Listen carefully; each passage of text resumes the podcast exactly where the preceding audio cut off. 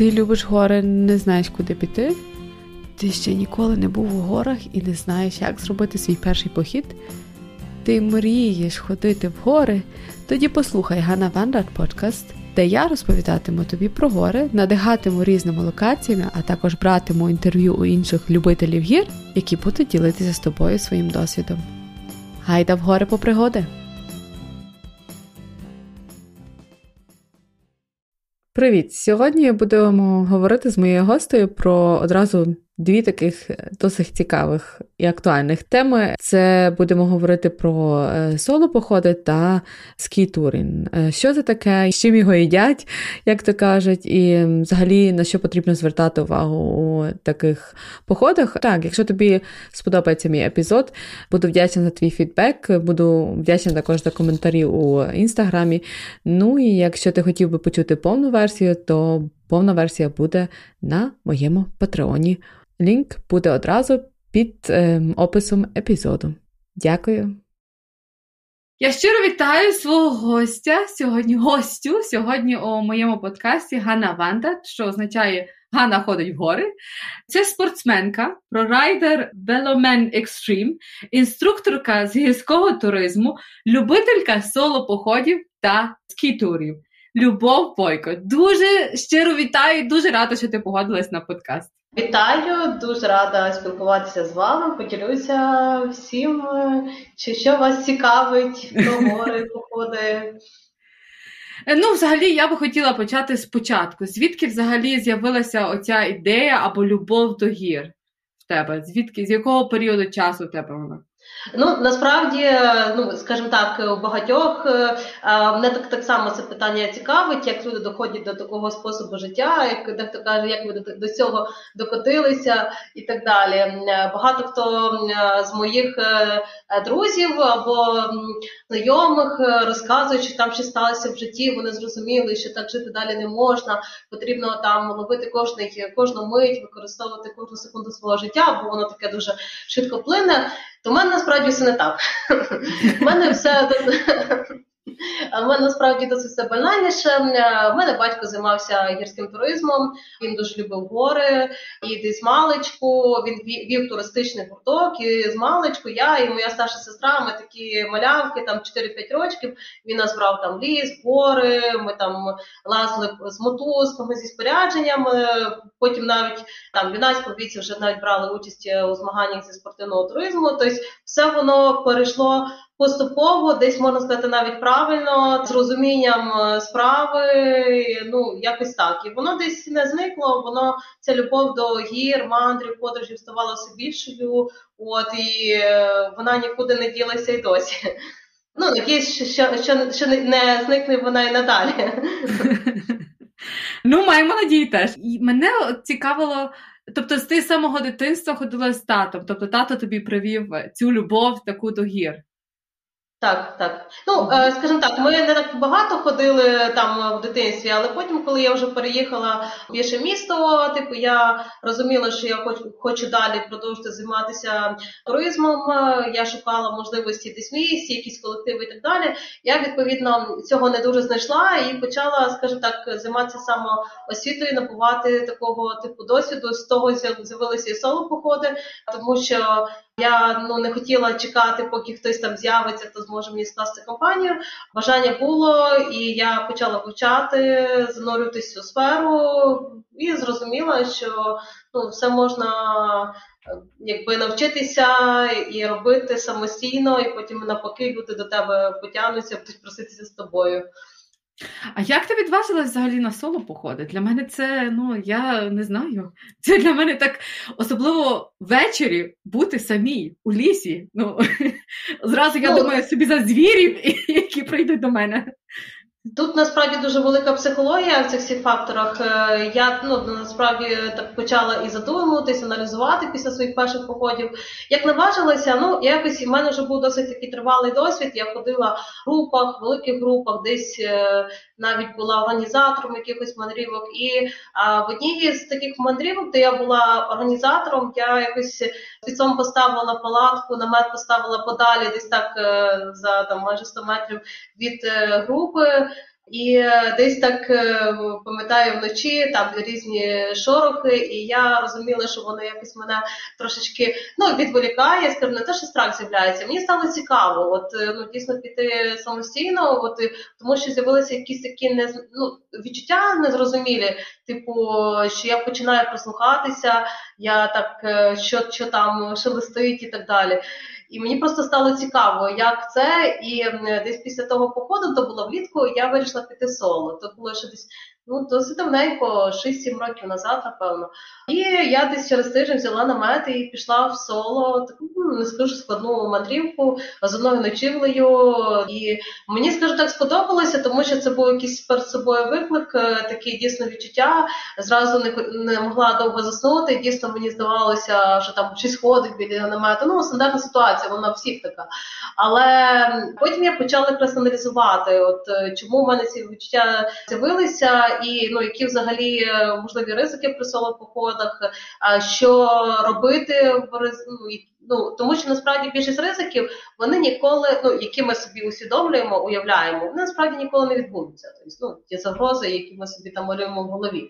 Я почала це аналізувати, наскільки може бути така чи інша ситуація, зрозуміла, що вона дуже мінімальна, і потім, коли я вже дійсно пересвідчилася, що соло – це нормально і можна ходити, це коли я поїхала за кордон, і я зустріла масу людей в тих же ж там словацьких Татрах, в Словенії, в Триглавському національному парку, в Австрії, купа людей пенсійного віку, жіночок і так далі, які там з трекінговими палками ходили соло, там просто так тривалі походи, і для них це абсолютно не виникало ніякого здивування, це норма, це для них типу такий активний відпочинок. І я зрозуміла, дійсно, а в нас просто дуже багато насаджено упереджень, і звідти я вже таку впевненість привезла, що якщо правильно підготуватися, спланувати, прорахувати, тоді чому б і ні. А були якісь неприємні ситуації, які тебе заставили задуматись, можливо, чому я сама зараз? Були якісь такі неприємні, не те, що хтось там щось тобі зробив, а просто такі неприємні відчуття якісь такі, знаєш, що ти не могла, наприклад, заснути цілу ніч і думала, я ж маю відпочивати якось, а це я тут мучусь цілу ніч. Були такі дійсно походи, коли я йшла сама, і я десь розумію, що ситуація може бути там неоднозначна. У нас особливо, на жаль, в Карпатах розвивається жипінг, і ти, наприклад, йдеш наметом, де хочеш там побути на самоті, скажімо так, і, в принципі, походи є, скажімо так, у плані людей досить безпечними, тому що в якісь такі важкодоступні місця, неадекватні люди навряд чи прийдуть. Але жипінг, він трошечки змінив ситуацію, тому що, скажімо так, це дає можливість людині, скажімо так, не дуже підготовленої, усвідомленої, свідомої, типу, для гір і так далі, туди потрапити, відповідно, такі люди шукають якихось собі таких пригод, і можна натикнутися на якусь таку нетверезу компанію. Раз в мене таке було, коли там така банда джиперів, які мене там зустріли, і, звичайно, вони мене хвалили, ти молодець, ми такі неправильні, а ти правильна. І вони довго не могли від мене відчепитися. Я вже там просто зі схилу сходила, щоб, просто, де вони машини не можуть з'їхати, і то вони ж мені там гукали, і мене питали, де ти збираєшся ночувати, і так далі, і, питають, ти що сама, ти де будеш ночувати і так далі. Я, якби нічого не відповідала, але собі продумувала краще, де мені... я збиралася ночувати в такому досить популярному місці для туристів, біля озера, але задумалась, чи варто мені там ночувати, чи не навідується та компашка. Тоді в таких ситуаціях виникали якісь моменти. А тоді найкраще ігнорувати в такий момент? Чи думати, чи завжди мати план Б? В таких моментах дуже часто мене питають, там, особливо місцеві, або якісь такі компанії, коли питають, ти що сама, йдеш, я завжди відповідаю, ні, я або доганяю групу, там мене чекають за групочком, або ззаді група, я йду вперед, бо я йду повільно, і щоб вони мене довго не чекали. Тобто розказую якісь такі історії, тоді якось так, але коли вони розуміють, що заді в мене ніхто не йде, знову ж таки, тут є якісь моменти, або ігнорую, тобто не дуже на контакт, але це теж може провокувати там неадекватних людей все-таки до тебе досібати, скажімо так. От. Але таких ситуацій досить небагато було в горах, щоб зустріти якихось таких не зовсім туристів. Але коли, наприклад, коли людина хоче робити перший соло-похід, чи потрібно, чи ти, наприклад, говориш комусь, в яку ти сторону йдеш, де ти приблизно би мала би ночувати, чи ти нікому не говориш інформації, де ти будеш перебувати? Це дуже важливий момент. От ми з Мирославом обговорювали цю тему. От він ділився своїм досвідом, що він, коли йде в такий соло-похід, він там своїй дружині залишає повністю маршрут, кожну точку, де він буде ночувати. В нього є якийсь товариш-рятувальник, він йому теж усі типу дає дані, там GPS-координати, кожну ночівлю, і навіть каже якісь проміжки часу, що якщо він не з'явиться на зв'язку чи не напише якийсь смс, щоб це вже якби сигнал, що щось не так. У мене з цим трошечки проблема, насправді. Я теж думаю, як це правильно зробити. У мене, скажімо так, моя сім'я, там мама і так далі, точно не дуже підтримують мій спосіб життя.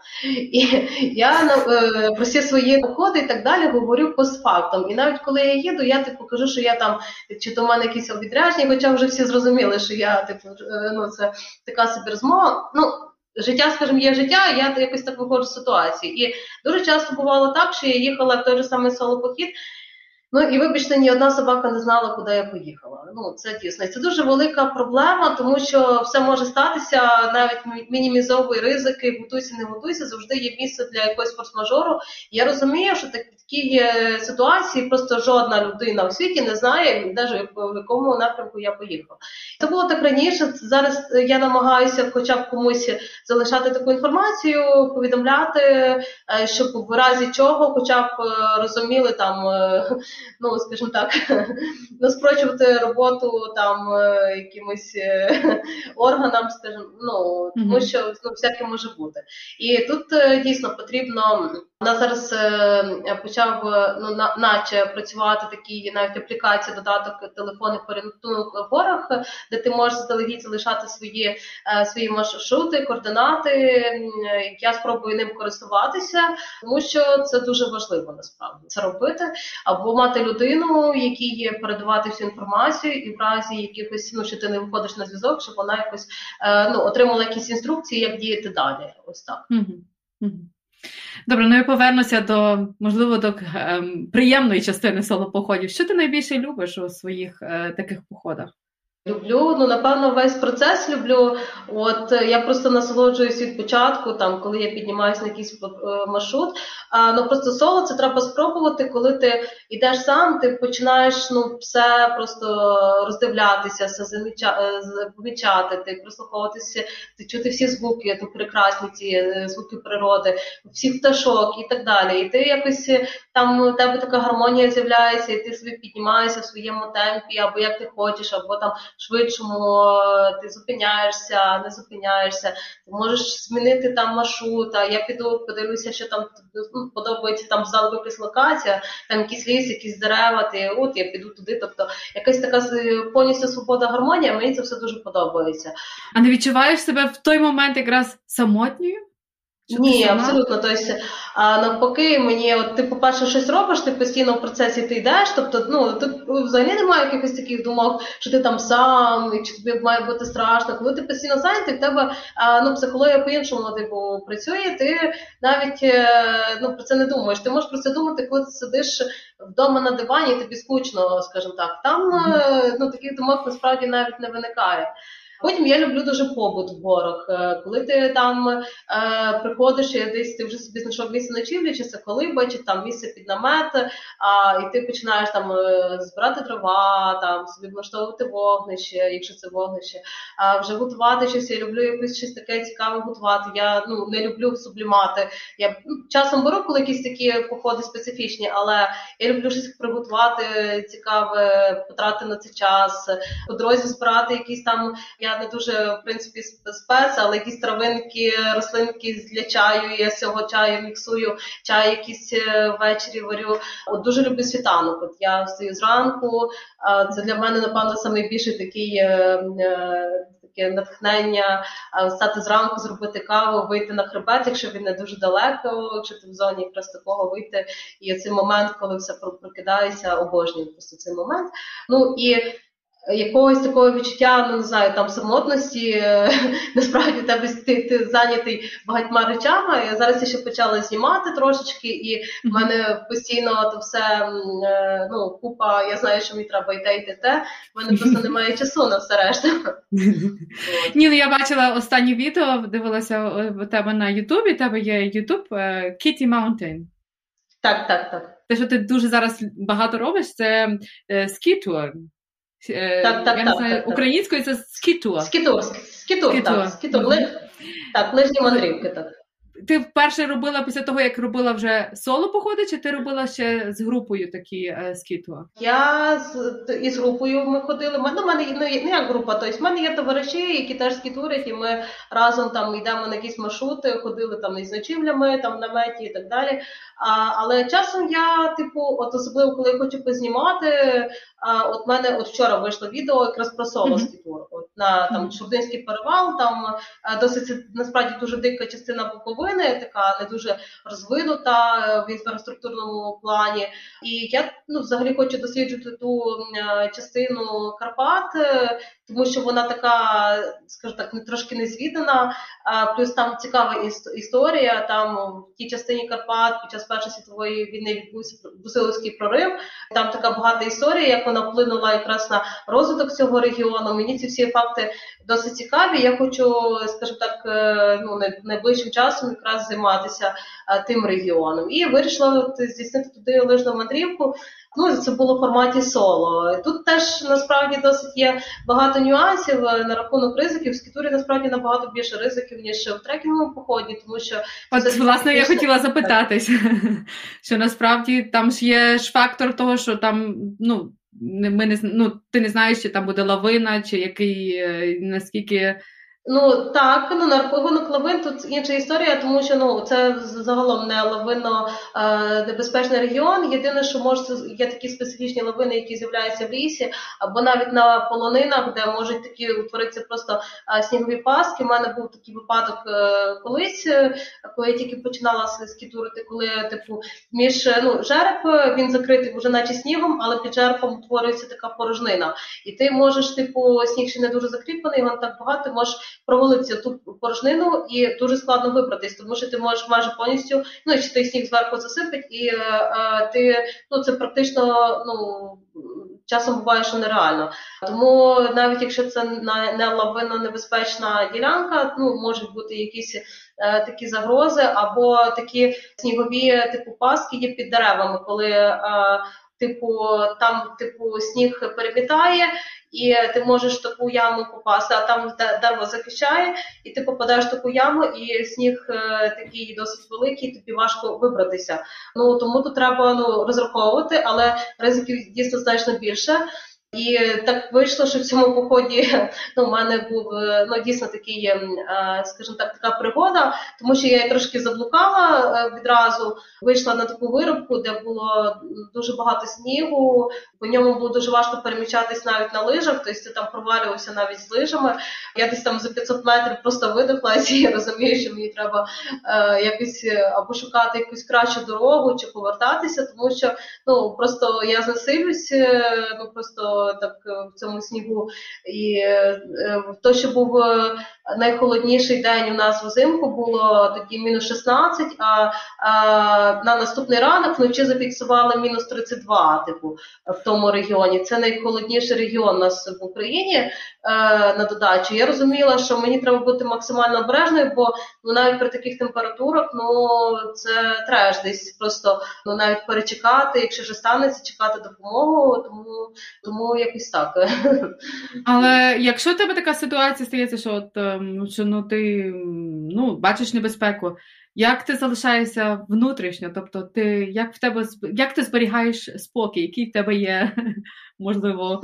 Тут вже теж психологія. У мене, в принципі, вже досить багато було різних таких ситуацій. І раніше десь якісь були такі відчуття там страху, ти там починаєш суєтитися, було щось так, ну, такі речі в минулому. Зараз я розумію, що отака якась паніка, ну, типу, чи таке напруження, коли ти сам собі створюєш, воно тобі не допоможе.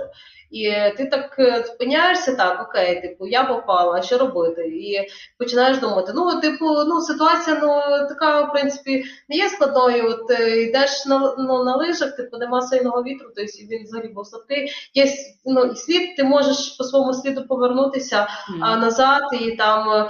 Або продовжити, або взагалі скинутися з маршруту, тебе ніхто не заставляє, типу, тобі не срочно туди, ну, можна перенести мандрівку на наступний раз, скажімо так. Але бувають ситуації, коли ти от травмувався, так, і оце найгірше, от, і ти, ну, не можеш продовжити рух. Ну, хоч я там не повідомляю про свої мандрівки заздалегідь, але контакти рятувальників у мене є. І десь контролюю, от, коли я там виходжу в якийсь регіон, я перевіряю, чи є зв'язок. Якщо він є, добре, ну, якщо немає, ну, я не відмовляюся теж від походу, продовжую рух, але розумію, що права на помилку в мене немає. Ну, тобто, і тут максимальна обережність, максимальна концентрація, а все, що стосується, щоб десь не травмуватись, оце такому в мене на першому місці.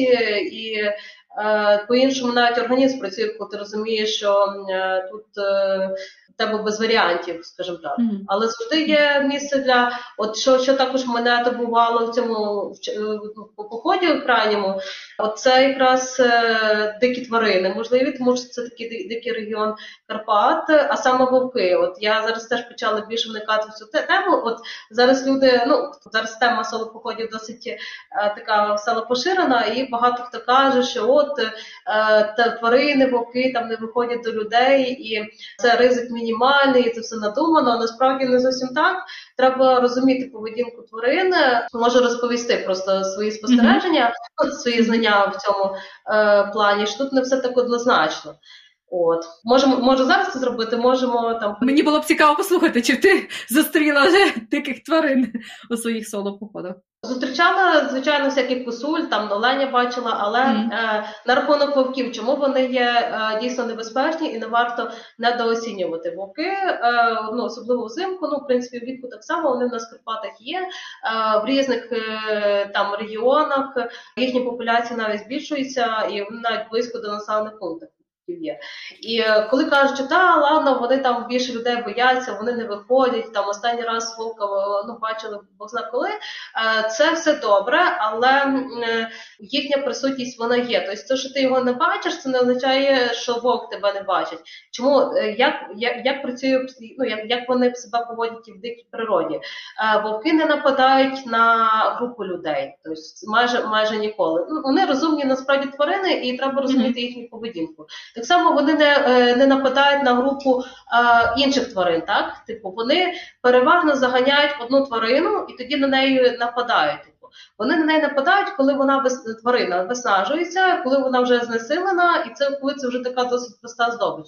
І для них людина – це та сама тварина. І в плані соло-походів, коли людина ну, соло йде, тобто, якщо ти не бачиш вовків, це не означає, що їх там немає. Тобто вони дуже можуть довго вичікувати, спостерігати. Це може бути навіть декілька днів. Вовки можуть просто за тобою спостерігати, і ти просто декілька днів твого походу, ти собі там намет ставиш, ти собі займаєшся побудом, а вовки десь там у метрах 100-150, вони весь цей час чекають.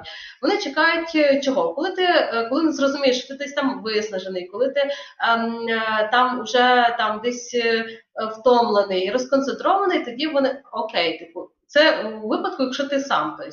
На групу людей, швидше за все, що вони навіть, ну, вони не будуть нападати, хіба ти десь відстанеш, і ти будеш, типу, здобичу, або ти підеш десь в ліс, там по дрова, і ти будеш здобичу. А от, до речі, вчора буквально я читала статтю одного рятувальника, який теж на цю тему написав таку річ, що... А що ж трапилось на Боржаві та що потрібно для початку соло-походів? Повний епізод ви можете послухати на моєму Патреоні. Лінк у описі цього епізоду. Які якісь у тебе, можливо, маршрути, в які ти хотіла би повертатись або робити їх ще знову і знову? Особливо соло, де ти робила. Не обов'язково в Карпатах, також і за кордоном, можливо. Ну, напевно, скрізь, де я була, я б з радістю відвідала ще, типу, це і Карпати відносяться, і Європа, Кавказ, скрізь, де я була, я, звичайно, я б з радістю, зараз навіть цей період карантину, у мене були, перед цим плани, там, багато подорожувати, але все-таки, от, вийшло, як вийшло. У 19-му році в мене було, там, я десь рахувала, я відвідала десь в районі, там, 14 країн, там, за літо, там, і сходили багато вершин, там, в Альпах, і, там, в Словаччині, Словенії, і в Італії, так само в італійських Альпах. І, звичайно, я би на ті всі маршрути повернулася, плюс там є безліч, коли ми були там, я розумію, я хочу ще в той регіон, я хочу в той регіон, ми там проїжджали вже походити, ти все вивчаєш і розумієш, як мало ти де був, і хочеться все побачити, ти вже собі якось плануєш, але не так воно склалося. От, ну, все сподобалось. Тобто я не можу сказати, наприклад, що не сподобалося. Тобто, напевно, такого навіть.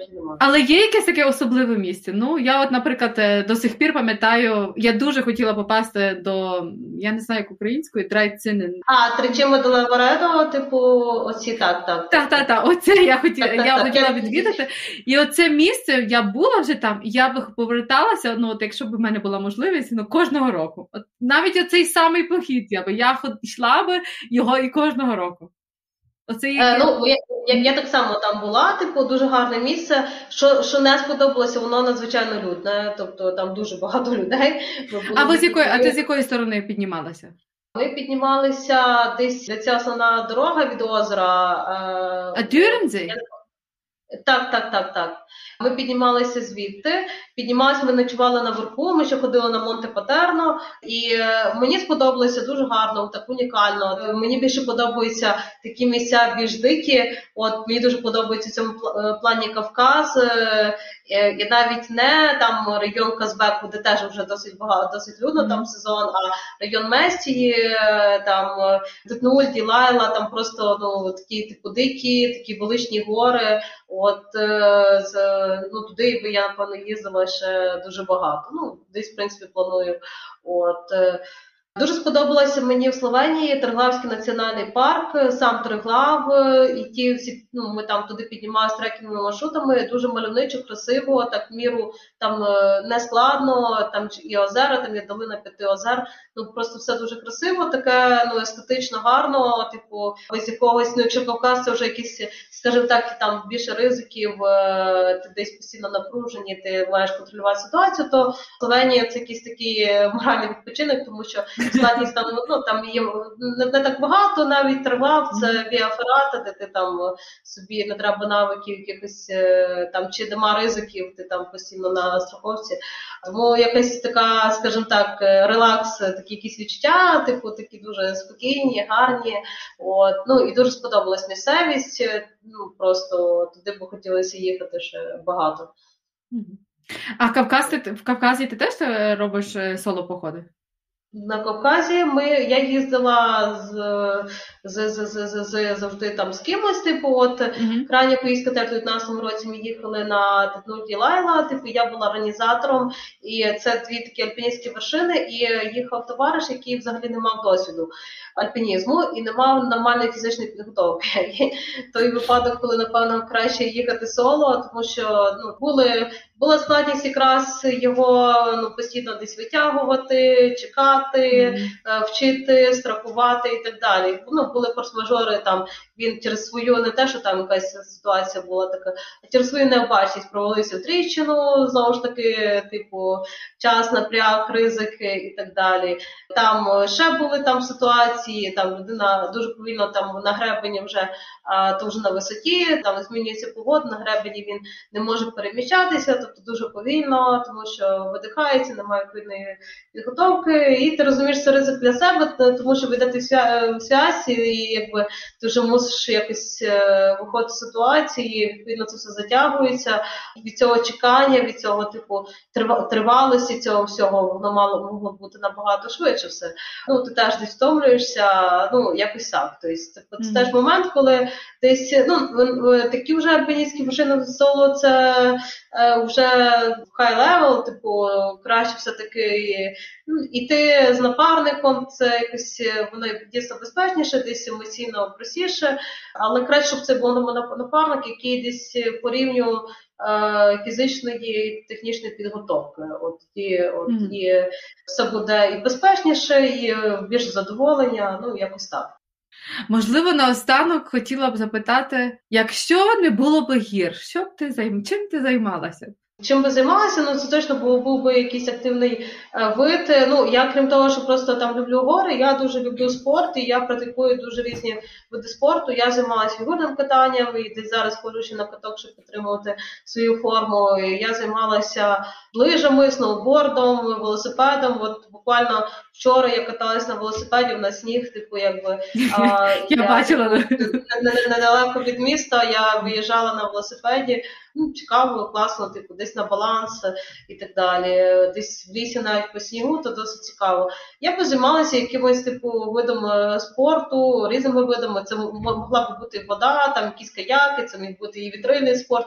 Це, ну, хоча я з водою не дуже так на ти, ну, але я думаю, тому що я цим просто не займаюся. От, якби я цьому вчилася, якби десь жила біля води, там, біля моря, я думаю, що я б займалася б якимись такими видами. Тобто, горк мені перш за все подобається, що це активніше, що ти постійно якийсь, ну, там, поглинутий процес, от, тобі дійсно нема, ну, коли сумувати, повністю вся відповідальність на тобі. Ну, і це теж дуже класно в плані, коли ти, ну, воно допомагає і просто в житті, тому що, по-перше, організаційні навики, от, наприклад, ти коли плануєш соло-мандрівку, тут не прокатить, особливо взимку, такий момент, що, та, я люблю експромтом, типу, я там поїду, а там розберуся. Тобто, насправді, це можна робити в компанії товаришів, там, досвідчених, а в соло краще продумувати кожну дрібницю до мінімуму, там, розрахувати, там, якісь запасні варіанти,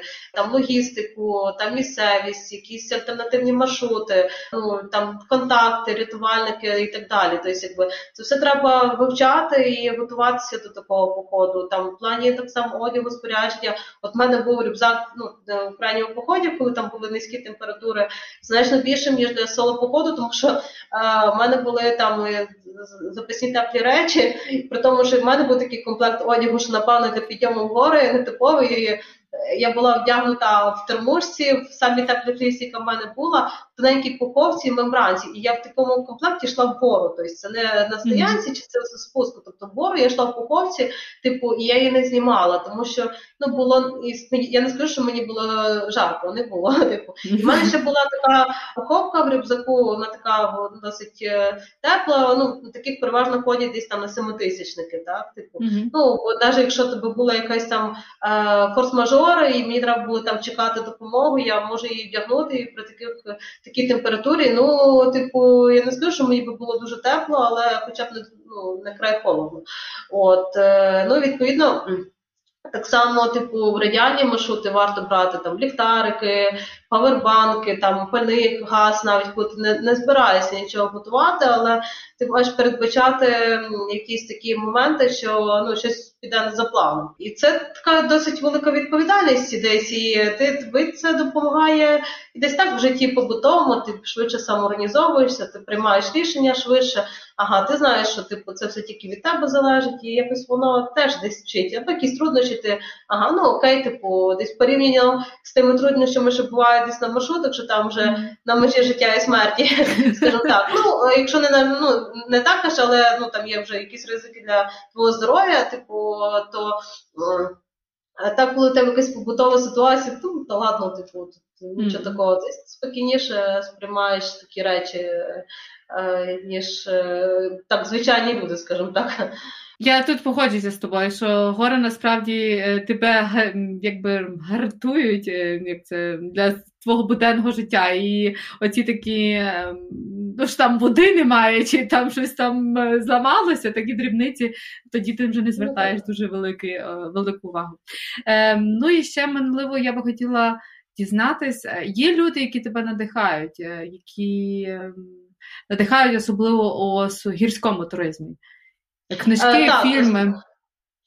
Ну, взагалі, моїм кумиром, там, наприклад, в альпінізмі є Рейнгольд Меснер, тобто я читаю всі його книжки, не тільки його, я читаю там і Кукучку, і там інших альпіністів, Німса перечитала, хоча Німс мене не надихає, але насправді, ну, дійсно, дуже багато такої літератури, типу, я читаю, типу, ну, і загалом, там, в дитинстві я обожнювала, ну, мій улюблений письменник, це Джек Лондон, і всі його романи я перечитала і зараз перечитую. Десь воно теж мене мотивувало, я уявляла, ну, як в цих книжках, і мені самі хотілося. Зараз є, ну, реальні люди, які мене надихають, мотивують, бо насправді те, що я роблю, це, якщо в порівнянні, це може бути таким мізером, ну, порівняно, що, ну, роблять деякі люди там, і десь, я це розумію, для звичайних людей там, можливо, здається, піти там навіть одноденний соло-похід у взимку, це якісь там мужність і так далі. Для мене, типу, якщо там порівняти себе дійсно з якимись такими людьми, то, ну, мені здається, що нічого особливого, і, ну, звичайно, є люди, які там надихають, навіть з мого оточення, теж ж Мирослав, там в нього є такі моменти, які десь тебе підстягують, і ти вже собі плануєш щось таке. Тобто, і я думаю, що десь я когось так підстягую, і, ну, це теж десь мотивує трошечки. Хочеться зростати, ну, в плані технічних видів це лижі, скітур є, ну, дійсно, я десь, ну, не скажу, що вже новачок, вже там третій сезон я активно хожу, їжджу, але все-таки є багато людей, які дуже гарно, класно їздять, я на них рівняюсь, я вчуся, я хочу продовжити вчитися, тобто я не зупинилася на своєму рівні, що от, ну, наче їду, типу, наче все виходить, окей, тобто, ну, не окей, типу, мені хочеться, типу, якби ставати краще, і особливо, коли я дивлюсь на цих людей, я розумію, що мені буде рости. От, тому так, таких людей дійсно є багато, і я намагаюся про своє оточення якось так групувати. Добре, що в мене от є соцмережі, скажімо так, навіть ютуб канал, він в мене як з'явився. В мене товариш, він знімає відео вже досить багато років, дуже він досліджує якісь регіони, і він постійно, от ми спілкуємося, підстягує, от в тебе класний контент, ти їздиш, ти подорожуєш, ти там за кордоном буваєш, знімай відео, типу, він мені це постійно каже, ти вже багато впустила, ти була там, ти могла би взяти класне відео, типу, при тому, що в мене якісь там елементи екстриму і так далі. І щось якось, ну, типу, так, мені здавалося, це складно, ну, не те, що складно, якось не до того, і т.д. Якийсь момент я ж так подумала, спробувала, там, почала розбиратися в додатках, тому що теж треба навчитися то все, типу, монтувати, там, зараз я планую вже трошки обзавестись, типу, кращою технікою. От, і, ну, воно мені сподобалося, от, воно десь теж захоплює, десь затягує, але я розумію, що деколи в мене дуже багато часу дійсно втрачається на потім це відео змонтувати, там, зліпити, то воно просто дуже багато часу насправді. Це, ну, цілий тиждень, так, коли записати звук, хочеться ставатися професійніше, типу, вже не просто там на телефон писати, а там мікрофони, вже там його чистити, вже там, ну, коротше, це... Багато нюансів.